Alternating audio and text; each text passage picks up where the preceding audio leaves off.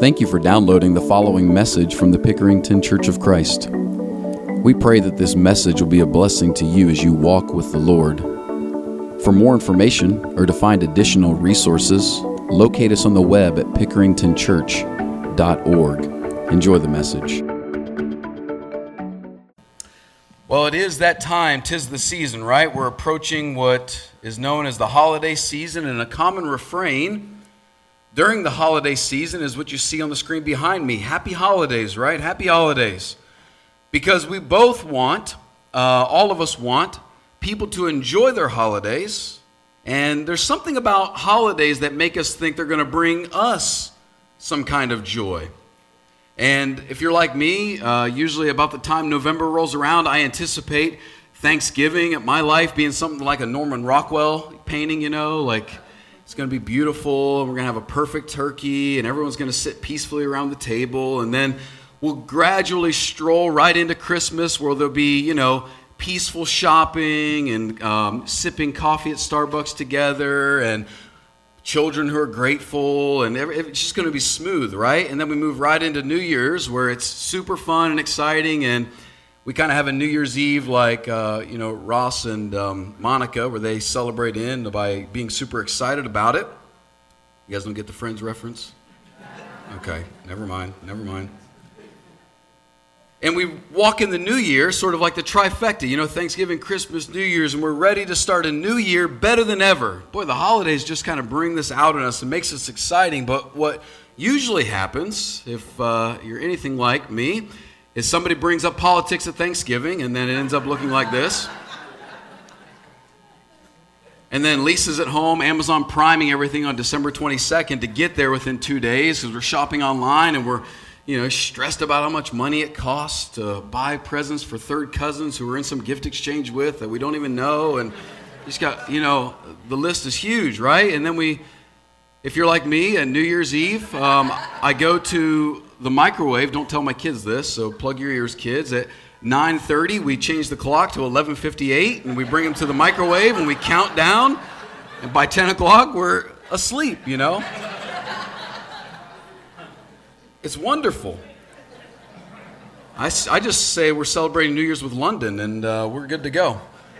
I'm just kidding. I'm just kidding. I really do hope you have a nice holiday season. Uh, however much you celebrate it or don't celebrate it, no problem at all. I just hope that you have a nice season this year. My point is that we're, we're often sold during the holiday season is a season of happiness that ends up being a season of stress and frustration, fatigue, and even loneliness for some people. Really difficult. And I want to use this time, the end of November and end of December, to finish the year talking about where Jesus taught us about happiness, the Beatitudes. That's actually the Latin word for happy, Beatitudes. And that's what Jesus really meant when he said, Blessed are the, fill in the blank. What he really was saying was, Happy is the person who understands this. Who understands this. Happy is the person who lives this way. And his insight, as typical for Jesus, is a little bit counterintuitive. It's not what you would expect for what we think it means to be a happy person. So Jesus has some insight for us, some wisdom for us. And I want to start by saying this that the Beatitudes are not what you do to earn a happy life from God.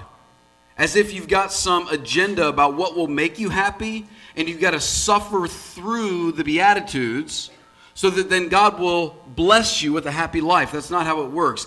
The Beatitudes are the happy life meaning practicing the Beatitudes, living in their truth, obeying them, living in the way that they describe life to be lived is actually what makes you a happy person. So, however your holiday season goes, or whether it's the holidays or not, if you live the Beatitudes, you will be, as Jesus said, a blessed or happy person.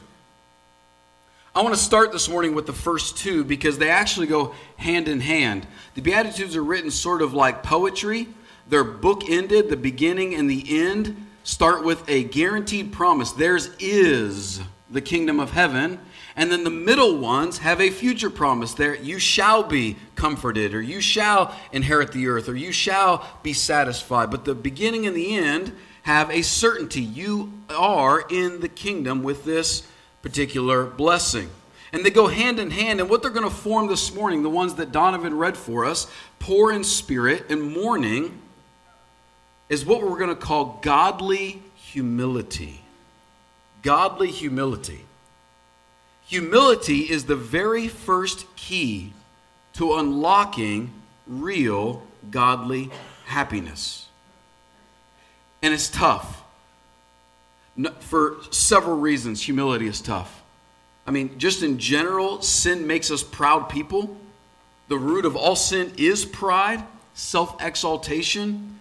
So, practicing humility is very difficult for us but along the same lines, there's a lot of false, sort of fool's gold humility that exists in the world. And we've got to navigate around those to make sure we land in the right kind of humility, godly humility, to make sure we have godly blessing. Let's start this morning first with some of the principles of what humility really is, seen in these two Beatitudes. These principles are key, as I said, because there's a lot of counterfeit humility that exists, and we've got to be very careful. True humility comes when we see these two things come alive in the text, when these two things are true. And the first one is this that there's an awareness of reality. You're not going to have real humility until you have a real awareness of reality. That's why Jesus started the very beginning. He says, Blessed are the poor in spirit. Poor in spirit. Who are these people? Well, in short, it's every single human being. The reality of it is every single human being, much like the story that Todd told us this morning at the communion table, um, we are like that puppy, that dog that's out in the middle of that pond, unable to save ourselves. That is the reality of every human being poor in spirit. But there's something more to this. You see, Jesus uses a financial term to drive home a spiritual reality. This is not a financial thing. This is not saying, this is not some sort of Hallmark card like, hey, if you're poor, you're really rich. He's not really flipping the script that way. What he's using is a financial term to drive home something that's true about our spirit.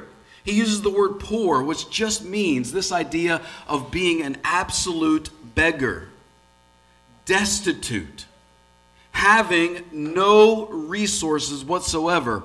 This isn't just like a little bit poor, you know, like when I grew up and white bread was the hot dog bun, the hamburger bun, the grilled cheese bread, you know, garlic bread, you know, like we just don't have that's not the kind of poverty he's talking about here. He's talking about destitute at your last breath, nothing left, nowhere to turn. Poverty.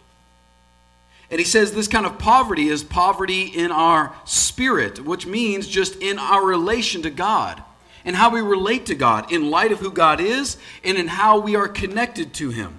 This poverty of spirit, our reality is, as first created beings, you and I are in complete dependency upon the greatness of God. Meaning, the breath that I'm taking right now happens because God permits it to be so. My heart beats not because I garner up enough strength in the morning to say, you know what, I'm going to make my heart beat all day today. I don't care what happens to me. I don't care eh, who comes. I don't care what God does. I've built up enough strength to make my own heart beat. It doesn't work that way. It's beating right now because God permits it to be so. As my creator, I am completely dependent upon God's power to live. Our reality, also, not just as created beings, but also as sinful beings, is that we are in complete dependency upon God's mercy. There's this old sermon um, called Sinners in the Hands of an Angry God back in the mid 1700s when they used to preach that way. We should probably think about preaching that way again, where they, uh, the preacher describes um, you and I being like spiders hanging over a fire, and it's just by the two fingers of God that are keeping us above that fire, you know, trying to draw this image. And, and the point was this that we exist today in any sort, sort of blessing or grace by only the mercy of God. And the reality is, we, we, we don't really taste that too often. See, I think we probably connect half blessing from God and half earning from us. You know what I mean? I, I, think we sort of connect like, I've got good things in my life and I've got some good things going. And we, we sort of piece those two together as if, you know, God does a little bit for me. I appreciate the few showers of blessings He tosses my way, but I'm really where I am today because of what I've done. And the reality is, we are in complete dependency upon His mercy because you and I deserve immediate, consuming judgment from God. In light of His holiness, I stand no chance. So we need awareness of this reality. Real humility starts when you actually have an awareness of this reality. Not 20% or 30%, but to the degree that you realize you are dependent upon God is the degree to which you can have full humility. Now, the second thing is this it's not just an awareness of this reality as if it's some intellectual or philosophical idea for us to talk about, like, yeah, I'm in dependence of some divine being. He says the second one for this reason that you've also got to experience this reality. That's why he says, Blessed are those who mourn. Now, this mourning is not just a generic mourning that is like, oh, when my heart is broken over the loss of someone that maybe I love or some challenge or some difficulty. This mourning is not just the loss that any human experiences. This is a specific kind of mourning. What Jesus is talking about when he says, Blessed are those who mourn, he says, uh, is, means this Blessed are those who grieve over their sin. You see, the promise of future comfort and blessing for those who mourn isn't just generic, like if you have a heartbreak, I promise it'll get better, because it doesn't always get better. And it's not for all people, but this mourning is actually for those who have sin and have grief over their sin. So, two questions for you. Number one, does your sin bother you? Let me give you like 10 seconds to not quickly just answer me. Think about it. Does your sin really bother you? Do you hate it? Do you not like it? Does it eat at you? Does it frustrate you? Or are you cold to it or indifferent? Or do you just not see your sin as really that big of a deal? I'm afraid sometimes we see sin as just this like divine parking ticket you know, like, eh, kind of wish I didn't get that, but I don't know if I need to pay it. Are they really going to come after me? I actually didn't get my degree from Ohio University until two months later when I paid $139 in parking tickets. they wouldn't send it to me. because at OU, you could get them and not pay them. You know, they just like, you just get a ticket on your, eh, okay. And they, but they won't mail you your degree until you pay it. And I'm afraid sometimes it's about what it costs 139 bucks to get, it's about what it's worth. And, um, And I'm afraid sometimes we actually view our sin sort of like a divine parking ticket, when really it's cosmic treason against the king of the world. It's, who it's what it is. So, second question is this If sin does bother you, why does it bother you? Why does your sin bother you? Does your sin bother you because of the splendor and holiness of God, or does it bother you because it embarrasses you?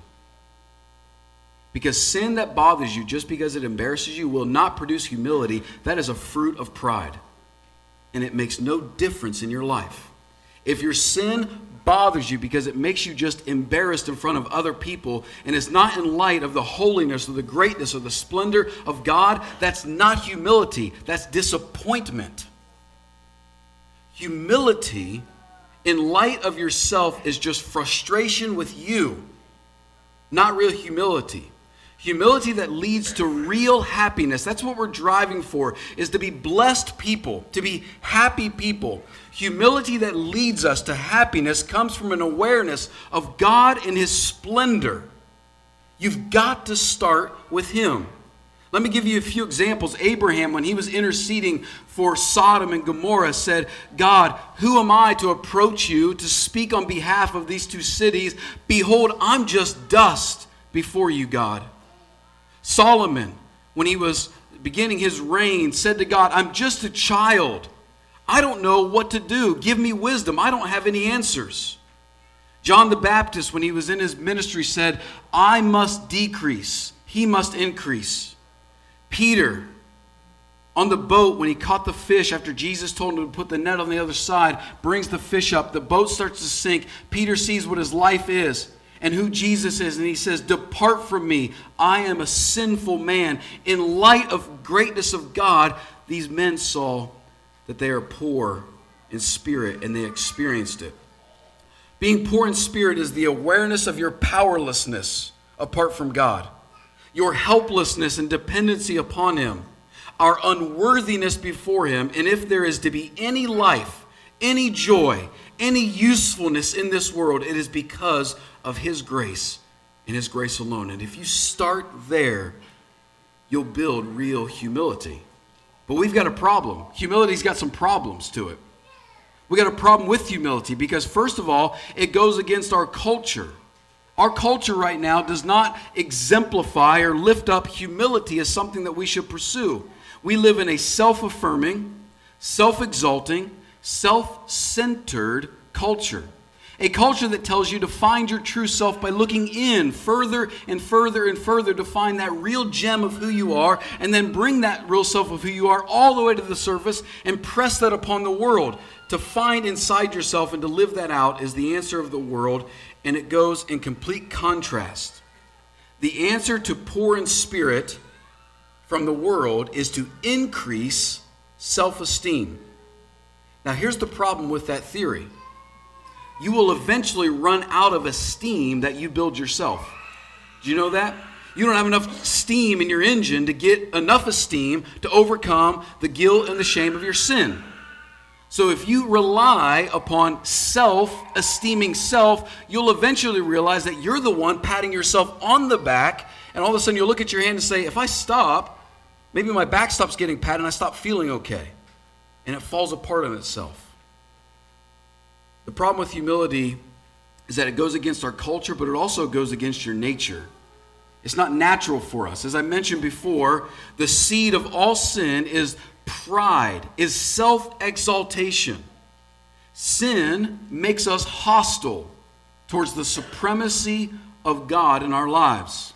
Sin makes you combative and defensive towards people who would try to correct you. I can't be wrong. Who are you? Who do you think you are? You got sin in your life. Sin makes us judgmental of those who we think are doing worse than us because what we want to do because we feel low about ourselves is judge somebody doing worse than me so that I feel better about myself. Do you see? Pride goes against our very nature of sin and is trying all of these things. What they're trying to do is survive the destruction of sin on your soul. Sin eats your soul up, it tears you up, it kills you. Literally, as Paul said, the wages of sin is death. And to survive that sin, Satan whispers to us, use pride, but he doesn't tell you to use pride. He says, be defensive. Who do they think they are? Be judgmental. Look how bad they're doing. And he says, Who is God that he's going to tell you what to do? Do you see how that doesn't work? If not for the grace of God, you and I will believe our culture and we'll even believe ourselves and live in pride and not humility. Let me get to the power of humility, the third part, the really thing that's going to make the difference.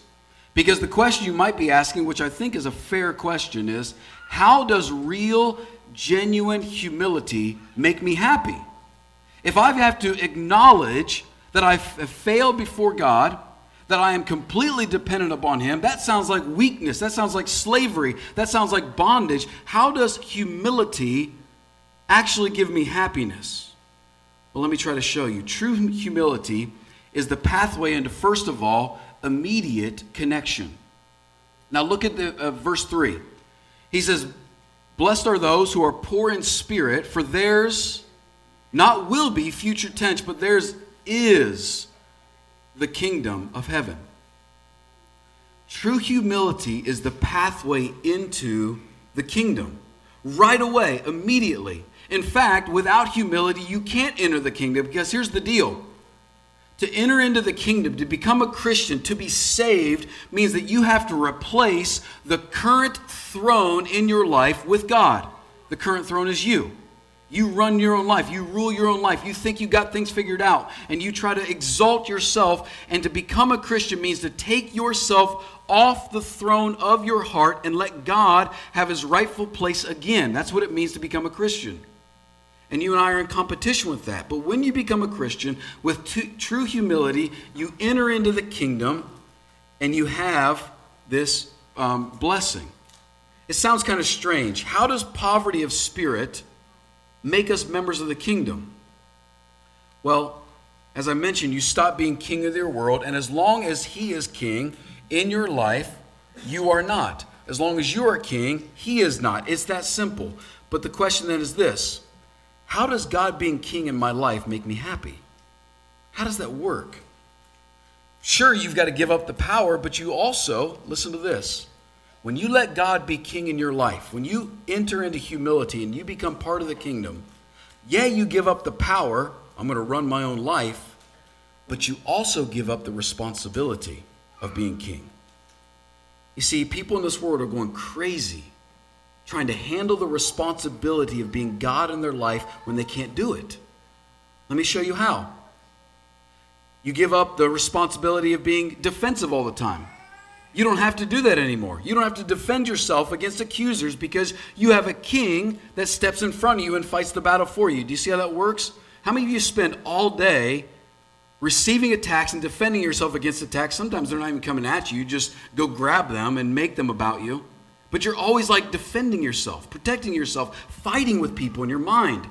When you let God be king, you release that responsibility. You don't have to do it anymore. He's the one that goes and fights the battle. Remember the story of David and Goliath? You know who you are in that story? We get this wrong all the time. We think we're David and we go get stones and we beat our giants and we have a victorious life. That's not how the story goes. You and I are the Israelites scared to death on the sidelines. Jesus, as David, steps in, kills Goliath, and says, You get to enjoy my victory. You understand? You release that defensiveness. How about judgment? When God becomes king, you no longer have to sit on the throne and decide who's right and wrong. We're bad at it. We don't know how much people should be judged, how much they should be punished, what their intent was. We can't figure it out. And you waste so much of your time trying to figure out people's intent, you can't do it. And when He's king, you get to release it. Let me get to the real one that we're struggling with. You get to release worry, fear, and anxiety. You know what worry, fear, and anxiety are? You wishing you were God and realizing you're not. You have no power to control the outcome of tomorrow. You don't have it. You have no ability to control how things are all going to go tomorrow. You can control yourself. You can bring yourself under the uh, control of the Spirit and let God lead you, but you have no control over dictating outcomes of other people tomorrow. You can't do it. And you're burning up so much time, energy, and resources of your life, your emotions, over con- trying to control things that you can't control. So when you have poverty of spirit, recognizing your dependence upon God, letting Him be king, you release not only the power, but the responsibility of being God. That leads you into the first part of happiness. And some people in here will go to their grave holding on to their pride, thinking they have power, control, and freedom, when in reality you have weakness and slavery. That's all you have. Let me give you the last one. It not only gives you immediate connection in the kingdom with the king, but it also gives you future comfort. Verse 4 says this Blessed are those who mourn, for they shall be comforted. Now, just for a moment, imagine if this reality is true. Imagine if this is true. That if real repentance and real confession, real acknowledgement to the God of heaven that I need you, is met with comfort and not condemnation. Imagine how much that changes everything. Everything changes. We're so afraid to confess to God because what we think is on the other side of that confession is condemnation, consequence, and judgment. When in reality, Jesus says on the other side of that confession is comfort, Come unto me, all you who labor and are heavy laden. I'll give you rest. He gives us this because of his sacrifice for us. And what he's saying is, you no longer have to fear confessing when you've done something wrong. You get to give that up because in Jesus Christ you can be forgiven. You no longer have to resent those who have done you wrong because all sin has been paid for and retribution will come. You no longer have to fear being exposed to your peers and present yourself as some airbrushed version of you, which is not real. You don't have to fear that anymore because sin has been judged and you have been forgiven and you can live free with God. You are finally free when you realize mourning over your sin and confession leads you into Christ because you can now apologize. You can now forgive. You can now ask for help. You can now take advice. You can now you now don't have to answer every attack or solve every problem. You are finally free from all these burdens you're carrying. And you know what free people are?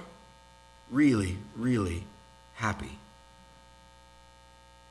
This kind of freedom does not come cheap or easy. And the greatest place for you to see this, to get this kind of humility, which is honesty about yourself and comfort from God, honesty about you and comfort from God, the best place to see this is the cross. At the cross of Jesus Christ, it was the most unbelievable event in human history because God, in His infinite wisdom, could judge sin and forgive sinners in one moment, in one event. At the cross of Jesus Christ, the sinless, perfect Son of God said, I will carry the burden, the weight of all of their failings. And I will go to the cross and I will die for them. So at the cross, God, being a just and holy God, said, I will punish all the sin that you and I deserve. And he did. And in the very same moment said, I will forgive sinners who come to Jesus. So when you are poor in spirit and mourn over your sin and walk through confession or repentance into humility to own who you are, on the other side of that is the comfort from God Himself to say, You're mine, and that's all you have to be. That's real happiness. And if you get that, you might actually become a happy person during this season. But you've got to come to Jesus, see him for who he is, receive him, and let him change you. Let's stand and sing. If you need help, you can come.